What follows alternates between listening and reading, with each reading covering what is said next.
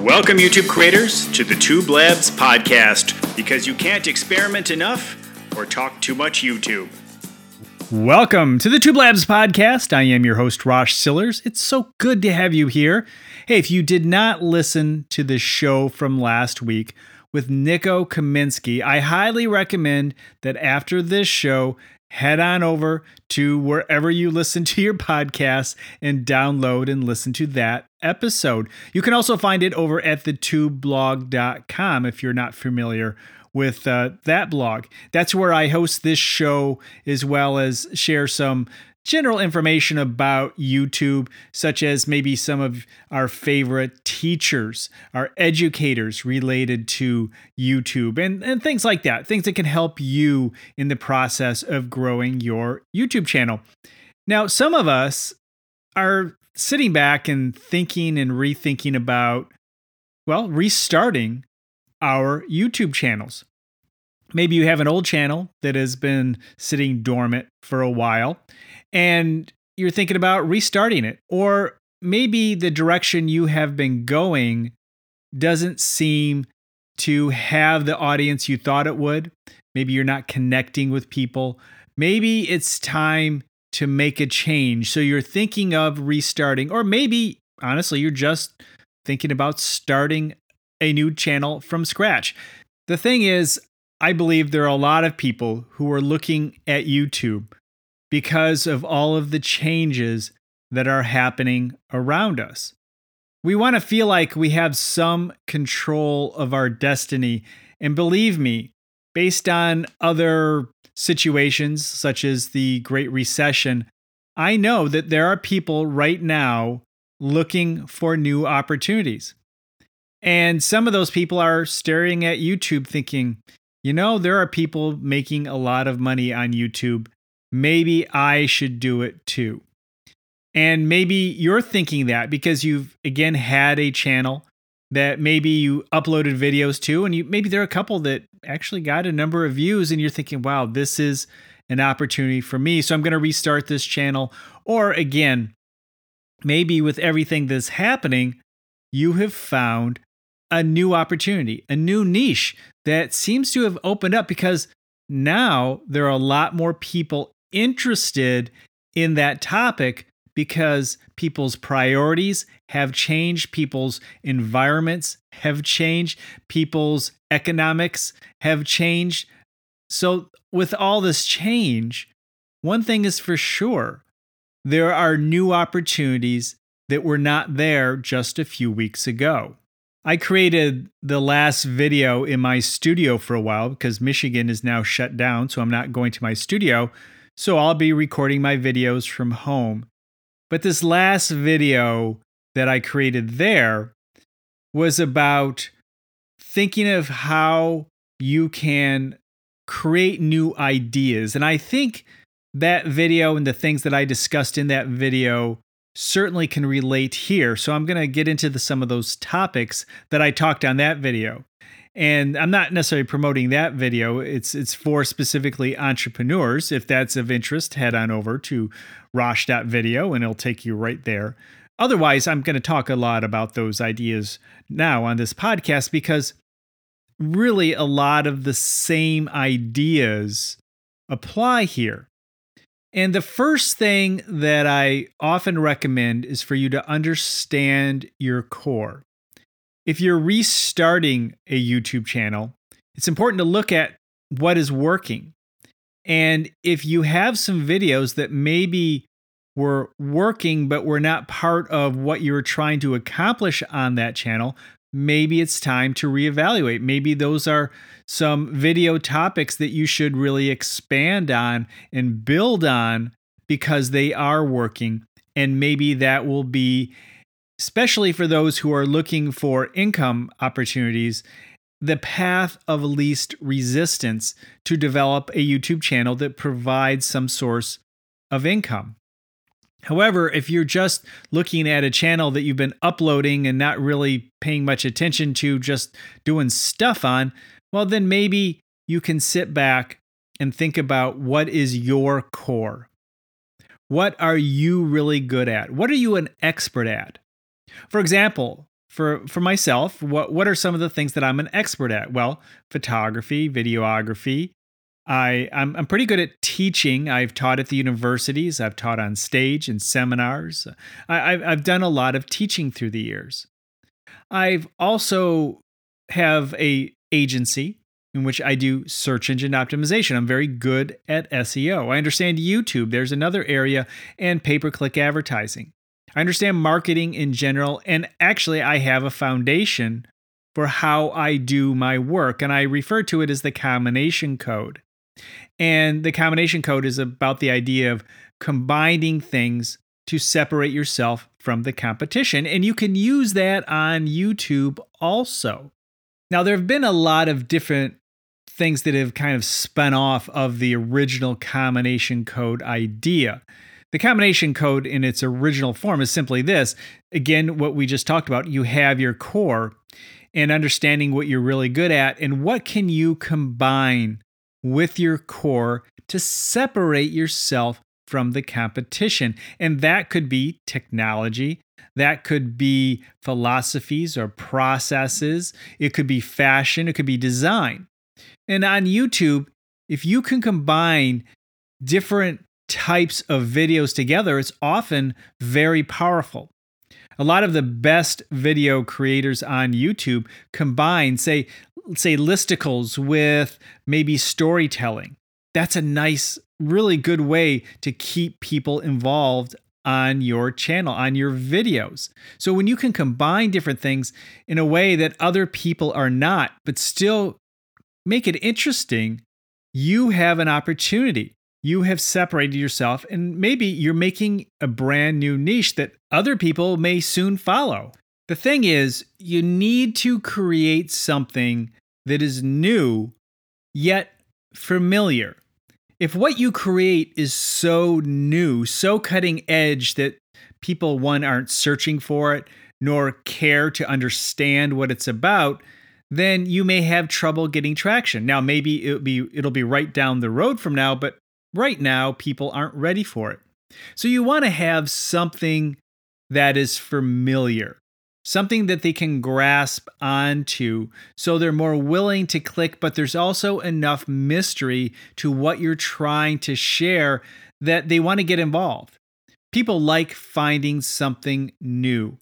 And if you can offer something new that they can feel that maybe they're a part of, developing a community around a concept or idea can be huge because when people feel like they are a part of something, they really grasp onto it and want to know more and more.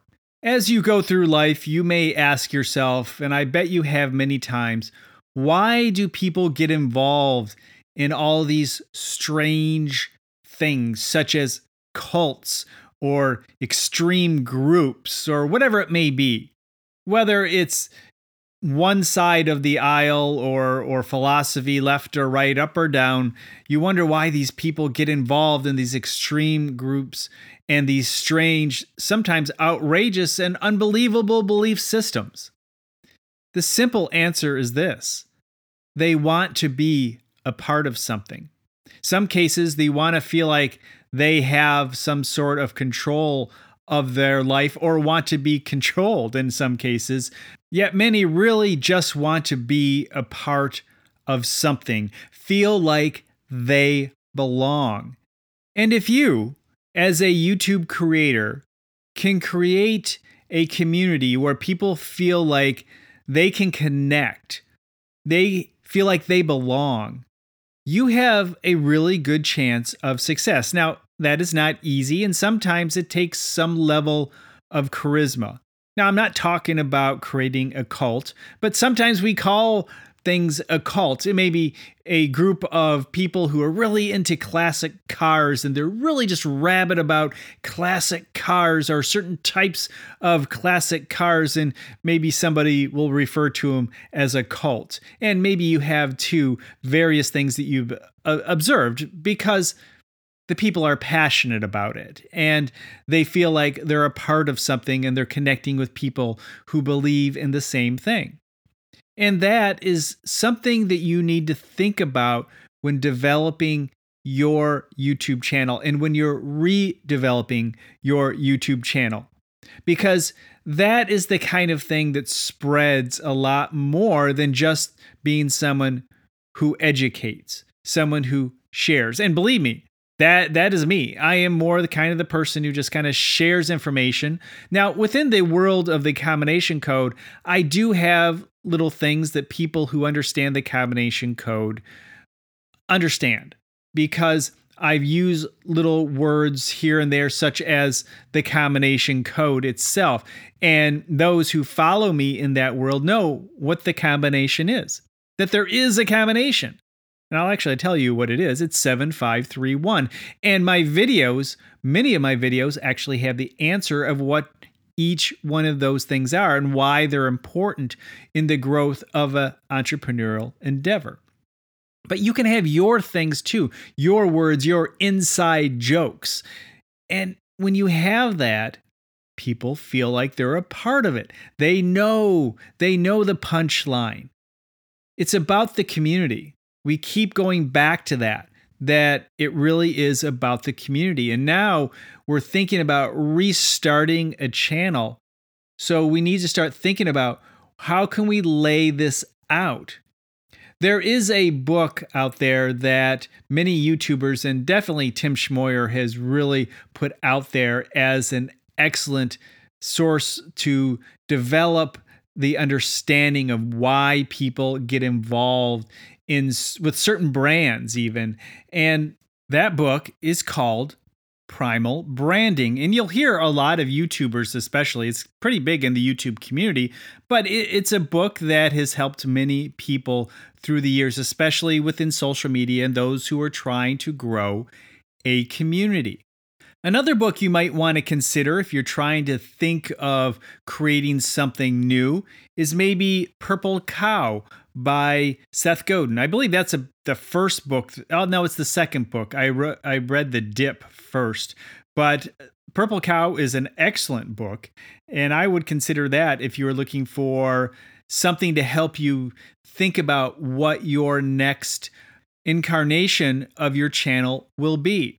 There's one thing for sure, and that is the people who have lasted the longest on YouTube continuously reinvent themselves. They try new things. You know, the fact is that most series of anything, TV show, Netflix, radio, most of them have a lifespan and they continue moving forward if they also change with the times.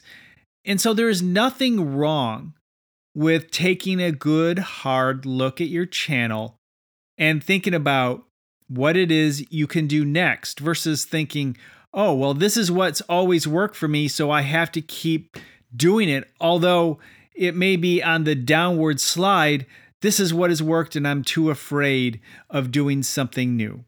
Well, that doesn't mean you have to give up everything. You can still look at that core there is still something working there, but how? How can you refresh it? How can you renew it? How can you make something that you are doing well great again? Again, that goes back to the combination code. Quite often, combining something with it that wasn't there before.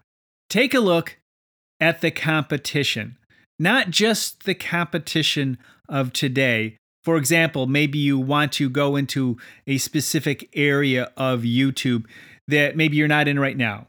Yes, take a look at that competition. But uh, before you get into that, take a look at the competition from years ago. Maybe you've had a channel for two or three, four, maybe more years. And you may have known of other channels that were similar to yours. Take a look and see where they are now. Many of them don't exist anymore but there may also be a few that are still around in some form and doing well. Why is that? What changes have they made? Now, yes, take a look at your competition today in the direction that you want to go. And what are they doing? What is it that makes them successful? You, if you've been around YouTube long enough, you'll have a good sense of it. Usually it's because when you start watching one video, you want to watch another one of their videos. Why is that? That is a huge key. No matter what, testing is an important part of changing, restarting, or even starting your channel. Testing in little ways to see how your audience reacts. Now, if you're just starting a channel, obviously you can go any direction you want, but if you have some sort of audience, and, and I want to talk about this a little bit further in terms of what is the reality of your channel if you are restarting a channel that maybe have subscribers but you can't really count on that. But before we get into that, I really want to talk about this idea of testing. Test these little little directions. Try and get a sense of how your audience will accept the changes. Now, it is also true that you want to understand that maybe some of those changes are there to help you bring in a different audience altogether.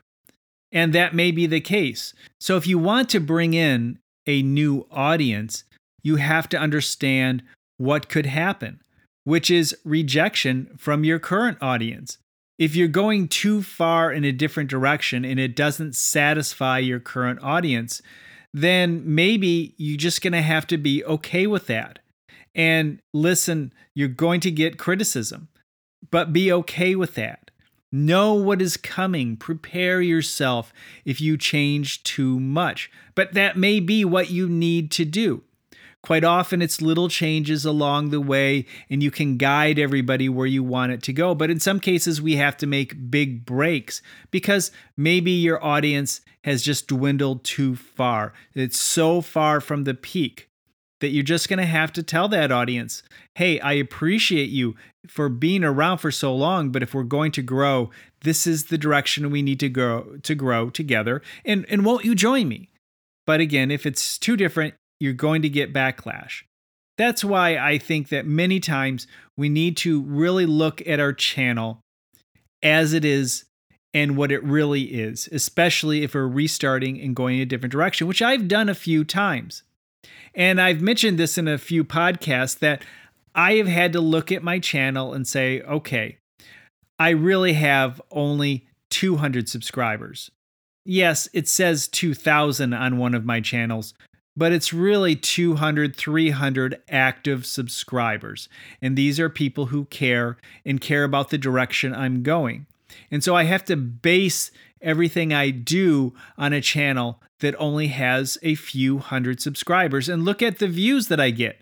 If I get 30 views, then that means 10% of the people who are really subscribers to my channel are watching on average and if it's 60 then that's 20% and that those are really good numbers. Now i know there are channels that have a thousand subscribers and get many thousands of views or maybe have a hundred thousand subscribers and get two three hundred thousand views. Th- those are rare generally you want to look at about 5% on average and that certainly goes down over time as we've talked about. Channels change and not everybody is watching at the same level. There are huge channels that only get a 1% uh, view per subscriber and that's because the reality is they have a much smaller real subscriber base. So if you have 100,000 subscribers, maybe your real subscriber base is 10,000. And I often like to look at the metric of how many people have clicked on notifications as a real subscriber number. Now, you may have more than that, but that's a nice number to work with, especially when you're restarting. You can ignore the subscriber count because subscribers really don't mean anything for the most part. It is it truly is a vanity metric because the people who have watched your videos recently are the people that are your real subscribers. And the bell notification is a nice indication. It's not perfect, but it's a nice indication of how many subscribers you really have. And from there, you can feel a little bit better about your subscriber to view ratio because now you're being more realistic, especially as you restart or re engage with a YouTube channel. When you restart your YouTube channel, you should take a look at what are your current statistics and make note of it. Where are you? What is your average click through rate when you launch a video? For example, let's say you launch your new video, your new style, your new everything, and you put it out there and you see that it's only half the click through rate of what your other videos were. That's okay. But now you have a foundation. You know that now instead of a 9% click through rate when you launch a video, which are your subscribers and your core people, it may now be a 4%. But that that's fine.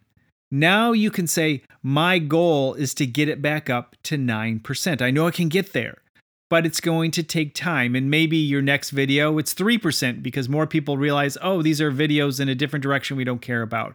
And then maybe it goes down a little bit more, but then, but then over time, it's going to gradually work its way back up.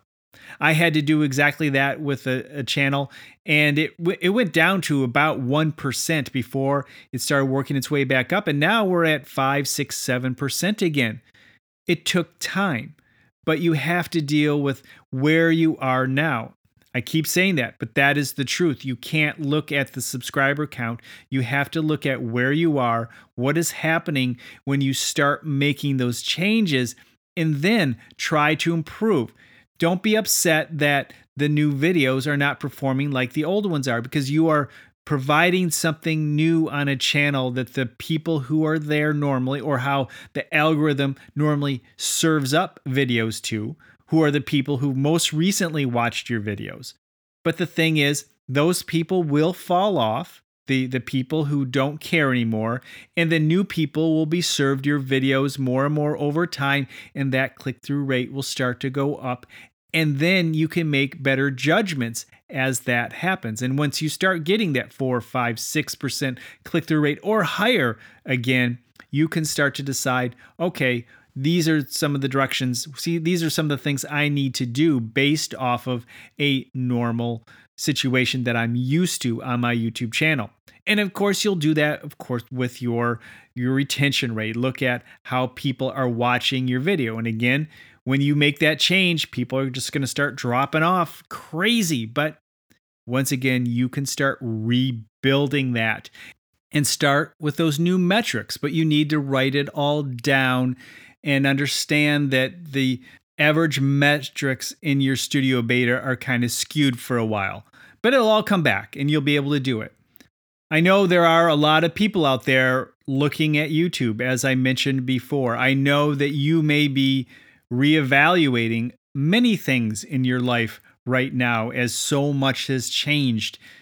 What I do recommend is be open to the idea of trying new things as you see new niches appear.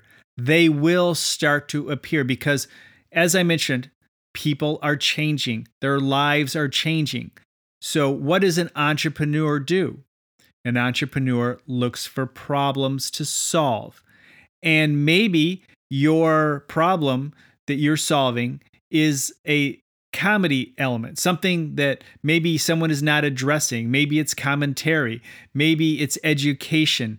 There are many things that can happen when the world is changing. There are new gaps that are opening up, gaps for your opportunity. So it just might be a right time to make a change uh, for your YouTube channel, for your audience, because that opportunity has just laid itself. It's just obvious to you. An entrepreneur finds problems to solve. And as a YouTube creator, you can use those same lessons to kick off your restarted, rebooted YouTube channel. I'll talk to you next week. The Tube Labs podcast is hosted at thetubeblog.com.